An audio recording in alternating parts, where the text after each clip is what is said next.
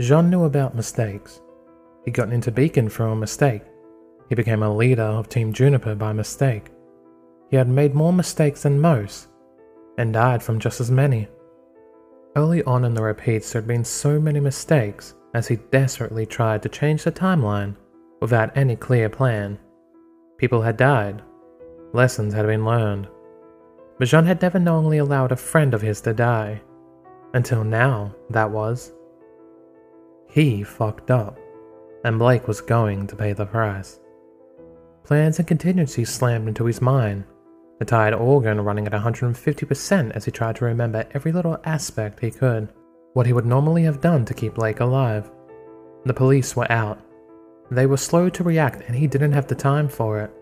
They would notice as soon as the first explosions went off anyway. Yang and Weiss had no reason to trust him, and he couldn't take the chance they wouldn't follow his lead. The teachers? They would need to discuss, decide if he was telling the truth, and what to do. They would ask how he knew, and when he couldn't give an answer, they might think it a cruel hoax. It was already too late. Blake might not even have that time. His stomach rolled as he realized he couldn't remember what time she would die, because she hadn't ever died there. He or Ruby had always saved her. He'd always been there in time. The academy's doors burst open as he tripped outside, landing in a clumsy roll before looking around. This late at night the plaza was deserted, with only a few artificial lights for illumination, most of those leading towards the Bullhead docks. He followed them, breath heavy in his throat as he pushed his muscles on. If he only knew the coordinates for the docks, he could have used his locker. But why would he have thought to learn those in advance? Sorry mate, Bullheads are offline for the night. The man stood by the vehicle said, not even looking up from his scroll. He didn't see the fist that struck the side of his head, knocking him out. Jaune caught the man before he could fall, laying him down gently and running his hands around the inside of his uniform. The I D card he pulled labelled the man as a guard. It wouldn't be like the pilots would have still have been there if the Bullheads were down for the night. Jaune threw atop his victim's chest with a curse, stalking over to the nearest Bullhead as he hefted his weapon. The hilt of Kurokamoor shattered the passenger side window with ease, the alarm blaring as Jaune ran his arm around the frame, knocking out any loose glass. His aura was enough for the shards that littered the seat as he pulled himself in, rolling under the dash and jamming his sword into the underside of the control panel. Wires and electronics fell down, dangling above him, and it was the work of a second to cut the alarm. He hadn't spent a year or so serving under Roman Torchwick for nothing. With the amount of running they'd done, it made sense his getaway driver would know how to secure a vehicle, and there was nothing better to use than a Bullhead. Already, he could feel his headache fall away, slipping into the back of his mind as he fell back into a routine he was used to, that of a soldier preparing for a personal war. He would have considered being careful about the hot wiring, but there just wasn't the time. The alarm was off, but Beacon had a security desk and cameras that weren't going to miss the fact that it had sounded in the first place. The docks were the most obvious point for an enemy to land, after all, and as such were often under intense scrutiny. Come on, damn it, come on, Jaune whispered as he fiddled with the wires, wincing as some dust fell on his eyes. There were hundreds of various colored wires, all twisted and locked together to make it less cluttered. Such was the effort anyway. In truth, it was still a mess that would have taken an engineer hours to dig through. Jaune knew Bullheads, however, as much as he hated them, and as he cut two wires, peeled back the isolation and held them together, he was rewarded with the stuttering sound of an engine coming to life. That and the electricity which burned his fingers, but he ignored that, gritting his teeth as he wound the loose metal together, joining the wires. The engine continued as he sat back up and pushed some glass from the seat, strapping himself in. There was a commotion over by the school, and Jaune sighed as his fingers danced over a cockpit covered in glowing buttons and dials. Lights flickered on outside, the clamps holding the craft to the ground disengaged. He could hear the shouting now, pilots and crew sprinting across the grass towards him. He hammered as he reached up to flick open the flight computer, inputting the commands for a manual override. The flight stick fell back into his hands, loose for a second before the system came to life and it became responsive in his grip. The cockpit shook as the engine noise became louder, the Bullhead hovering upwards as the lift finally reached the levels necessary to move its considerable bulk. Down below, He could hear people cursing, but it was muted by the violent humming of the powerful motors. He pushed the stick to the right, tapping a dial for the port thrusters, making the ship tilt to the right. As it did, the vehicle's window looked out over the main tower of Beacon, of which Jaune could imagine Ozpin standing inside, watching. He couldn't see anything, but somehow it seemed impossible that the man would miss this. Just a sign, Mister Arc. Just a sign that you could be a person that others could rely on to protect them. Jaune couldn't help but think he should have been panicking, that the thought of his plans falling to pieces around his ears should have left him short of breath. His breathing was even, however, his heart rate falling to a normal level. There was no stress or pain, no doubt or panic. This was a situation he had been in a thousand times before. The risk of losing someone, lives at stake. He was more used to that than he was anything else. His mind was clear, for what felt like the first time in weeks. This was what he lived for. His face expressionless, mind empty and eyes focused. Logically, coldly, he considered the scenario. He could give up and let her die. She was going to die anyway, eventually. He should stop and let Talkwitch kill her. Just how he should have let Adam kill him when they'd been captured. How she could have lived on, if she had but sacrificed him. I can't. Golden eyes, black hair and expression filled with emotion. I'm sorry, Jaune, but I can't. The stick was slammed forward, engines roaring angrily as Beacon disappeared behind him.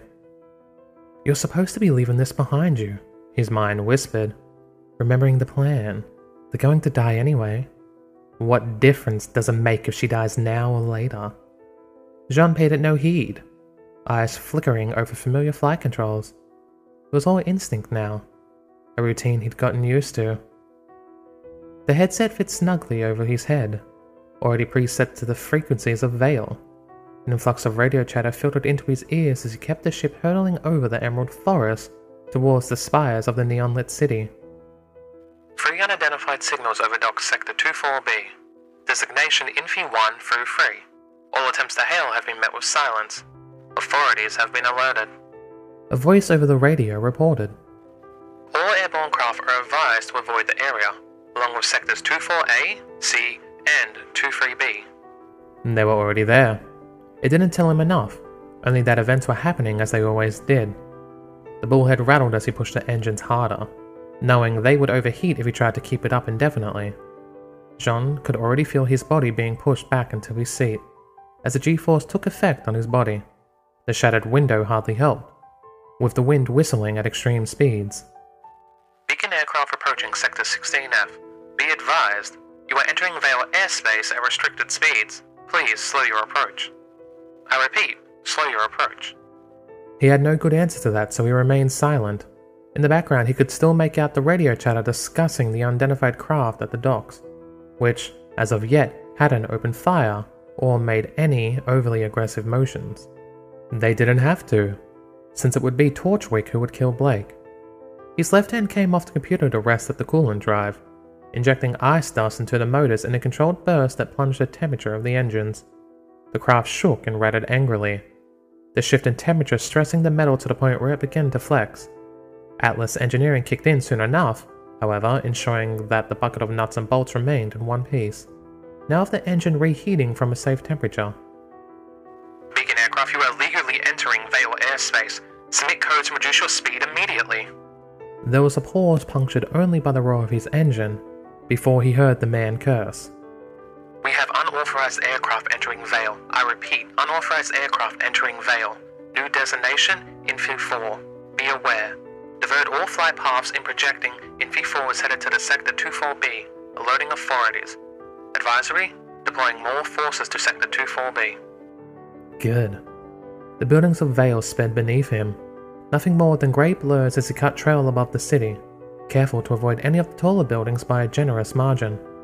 At the speeds he was travelling, let alone the height, it was impossible to see the people on the street, but he could imagine how they might look up in shock, wincing at the orange trail he left behind, not to mention the noise. The ocean began to appear ahead. More specifically, the buildings gave way to sparse industrial areas with squat warehouses and factories, Further ahead, the navigational computer alerted him to the presence of three other aircraft. They weren't showing up on a signal, however, which likely meant they scrambled it and had chosen a different radio frequency. That meant they wouldn't have heard his approach over the chatter either. Info four, you are ordered to reduce speed immediately or face consequences. You are granted the permission to touch down in Sector two four B, where you will be apprehended peacefully. Copy that. Jaune spoke, and if it weren't for his nerves, he might have smiled at how shocked the sudden silence sounded. It. Infill four? You copy? You will touch down and cease breach of Vale airspace? Jaune's fingers flew over the touchscreen computer. Months of grueling training under Torchwick coming to mind as protocols and safeguards were overridden. The computer seemed to fight him every step of the way, before giving in with a silent ding. A holographic panel projected into the air before him, suspended between his face and the window like a sheet of film. There was a green circle in the middle and a tactical map. Three shapes were highlighted in neon green, text scrolling beside him. In a manner of speaking, I copy. Jaune agreed, flipping the top of the flight stick open and revealing a very angry red button. Info four has just engaged weapon systems. I repeat, Info four has just engaged weapon systems. The cane in Roman's hand jerked once, the vibrations travelling up his arm as his muscles adjusted to take the recoil.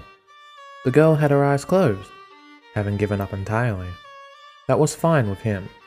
Even a monster such as he didn't get any real joy out of seeing the fear in her eyes. The red dust round struck her face, passing straight through it and impacting the ground a few minutes behind her in a fiery explosion. The criminal sighed, shaking his head as he brought his weapon up to rest against his shoulder. You know, kid, I gave you an easy way out, he said, tapping one foot on the ground. But you couldn't just take it, could you? The girl glared back up at him from her position laid flat on the ground. The headless clone faded away, just like the irritating others she'd used before, except that this time, she didn't seem to have enough juice left in her to actually escape. Silent, moody and a pain in the ass to get rid of. All you need is a stupid hairstyle and you remind me of someone I know. Not that he'd say that around Neo, since he preferred his balls where they were. With a roll of his eyes he strode forwards, watching her arms with narrowed eyes, before he stepped up to place his foot directly in the centre of her chest. He wasn't going to waste any more time here. If she could pull a clone and get out from under his foot, he would be surprised. Just for good measure, he placed the tip of his cane directly beneath her nose. Stay still this time. Golden eyes glared up at him as if it were all his fault. Hey kid, you're the one who decided to come in here and mess with us. I'm not the one who forced you to stick your nose in. He sighed. Leaving bodies was the mark of an amateur. Then again, leaving witnesses was worse. Sorry kid, he thought. Wrong place, wrong time. It's nothing personal. His finger squeezed the trigger, but the explosion that sounded wasn't his. What the fuck?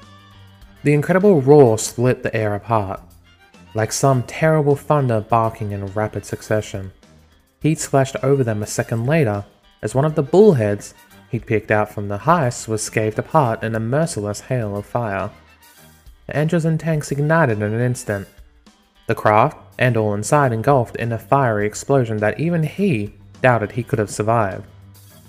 The force of it knocked the White Fang to their knees, and although he was made of sterner stuff, he staggered a few steps, whipping a hand across his eyes to stop any dust being blown in.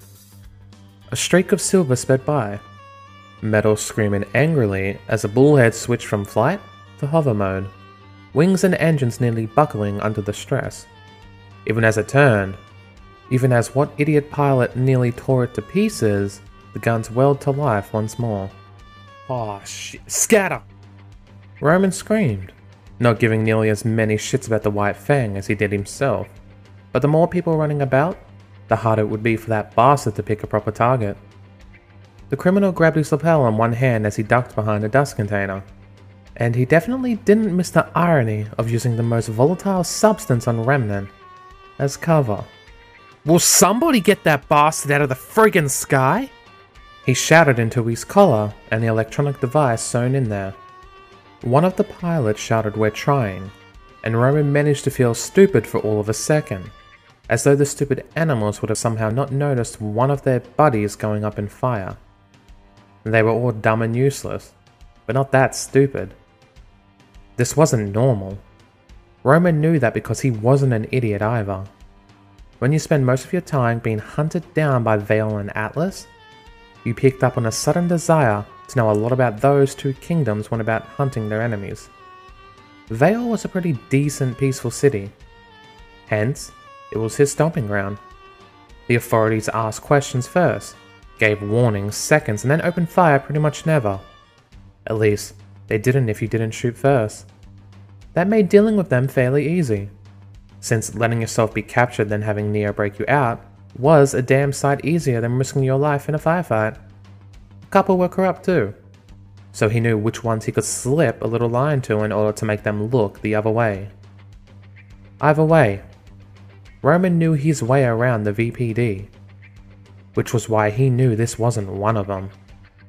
They definitely wouldn't have just up and incinerated a single suspicious bullhead, and definitely not over the bloody docks themselves. The wreckage had already hurtled to the ground, tearing aside metal containers and igniting the contents in what was quickly becoming a rather incredible inferno. "Yeah, and I bet no one's going to notice that," he growled. Within the hour, the flames would be bigger than the warehouses themselves, and already the glow must have been visible for a mile. There went any hopes of getting through this little shitstorm without attracting any attention. Cinder wasn't going to be pleased. Roman heard one of the animals shout, "We're engaging," and the cook grinned as he watched the two remaining crafts speed after the first. Roman glanced back to where he'd run from, in time to see the stupid cat trying to crawl over to the monkey, one arm after the other. She dragged herself across the floor. Oh, for fuck's sake. Roman sighed and pulled his hat down over his fringe, puffing angrily on a cigar. Cinder was already going to be pissed, and with one bullhead down, he wasn't going to be carting away nearly as much dust as he needed to. Someone had to pay for this. "Here, kitty, kitty, kitty," he called, gritting his teeth as he strode across the open ground, wincing at every explosion or rattle of automatic fire above him. The Faunus's head turned to see him, eyes glinting in the dark like topaz. He could see how wide they were, her legs scrabbling in an attempt to stand up. He hadn't signed up for killing kids, but when these same kids were willing to hold a blade to his throat and cause this kind of trouble, then maybe it was time to make an exception. "Stay back," the girl hissed. She reached her downed friend and seemed to be trying to stand up to defend him, but for her legs, which were clearly still not strong enough. He watched her golden eyes, glinting in the dark, glanced towards her weapon, but it was a good twenty feet away. "You won't get away with this," she added. Roman rolled his eyes at it. Damn. But he hated the last words bravado so many people shouted. "Yeah, you're probably right. I've got one bird down, and the other two distracted by some asshat rather than picking up any dust. The V P D's en route, and then I'll be running away with my tail between my legs." He took a long drag of his cigar, letting it burn down a little before flicking it towards her. The ash bounced off her forehead, making the girl cough lightly. "But the thing is, kid, at the end of the day, I'll still be alive to have a free crack at it." Roman cocked a smile, tipping his hat towards her. "The thing is, kid, you won't be." Another explosion washed over them, but this time he was able to keep his eyes open, wincing as the heat struck from behind. A brief glance upward showed two craft in flames drifting to the ground. A mid-air collision, that or a ram, he couldn't tell. He kept half an eye on one as it fell, spinning and wheeling through the air towards a nearby warehouse. The renowned thief didn't miss the figure that leapt out of it, nor did he miss on how it landed in a crouch some distance away, sprinting towards them. Hunters. every friggin' time. No one else would have even tried a trick like that, but air insertion using Aura to affect the landing was pretty much standard operation procedure, especially since landing a bullhead in the middle of a grim attack was usually impossible. The warehouse didn't so much go up in flames as exploded violently. The metal vehicle crashed through the roof, hitting something and igniting it in one go, causing wreckage and girders to fly in every direction, as well as knock the injured girl before him down. Roman Torchwick stepped back, twisting his weapon to the approaching target. A split-second decision in the limited time he had. A choice between a helpless and injured brat, or an unknown threat barreling towards him. Not a difficult choice. The dust round impacted the ground before the figure, exploding in a fireball that was flung directly into the assailant's face. Roman wasn't a man who had gotten to where he was by taking chances, and hunters were good at dodging head-on attacks. The smoke, not to mention the concrete kicked up by the blast, would ensure the bastard come out at least a little bit bloodied. The smoke from the blast seemed to bulge outwards, Roman cursing as he twisted his weapon up to block a silver blade that struck from within. Most people struck to disable, but the force behind the strike had Roman quickly pushing the back of his free hand against the cane to reinforce his defense. Green eyes narrowed as the smoke cleared to reveal his opponent, meeting a pair of furious blue eyes and a furious snarl. Get away from her! The figure roared, pulling back and swinging with both hands to bring the sword down atop Roman's head. Roman's weapon came up again, this time taking no chances as he took the blow on both hands. His feet scraped across the gravel as he let himself be forced back, better than taking the blow directly. That also gave him a chance to take a good look at the latest guy who needed to die. Blonde hair and blue eyes, with dry blood and soot muttered across his face and hair. The hunter couldn't have been more than another bloody student, and young at that. The kid was breathing heavily, but those eyes were focused and clear. You kids just keep crawling out of the woodwork, don't you? Roman growled and straightened his cap, twirling his weapon to point it at the team. He was out of ammo, but there was no way the kid would know that. Now, why don't we wall? Roman fell back in shock, deflecting one attack before wincing as a knee struck the side of his thigh. He threw a punch in return, knocking the kid's face to the side before ducking the blade. His attempt to gain some much needed space was thwarted when the blonde pushed forward, slamming his shoulder into Roman's chest, and driving the two of them back so they slammed into a metal container. So close, neither of them could use their weapons. But fighting dirty was a skill Roman had mastered years ago. The handle of his weapon came down, slamming into the brat's hair and making his grip loosen. Roman kicked a knee up at the same time, roughly aiming for the face as he pushed away. Something cracked and a grunt of pain issued from his opponent, who backed away long enough to grip his sword and spin violently. Roman ducked with a hiss, glancing up as the edge sheared through the container, spilling dust atop him. With a frown, he leapt forward and up, slamming the top of his head into the kid's jaw, sending him staggering back. Even then, the blasted sword kept him from taking advantage of it, weaving wildly before his foe to disencourage any pursuit. He wished he'd brought a gun along with, though Aura would probably have prevented that from doing too much. Still, this was not going as he planned. Roman spat out a thick wad of blood, probing a loose tooth with his tongue. Brutal and rushed, the hunters of today would have watched their fight in shock and horror. They focused too much on their weapons, on technique and flashy moves, as opposed to the old reliable truth of cold, hard violence. That was why he watched the same brat with cautious eyes. Those strikes hadn't been to disable or wound, like most students getting used to their regular spars and mock fights. Every attack had been clearly intended to be lethal, with not a shred of hesitation behind them. The blonde smiled, teeth stained red. He looks like shit.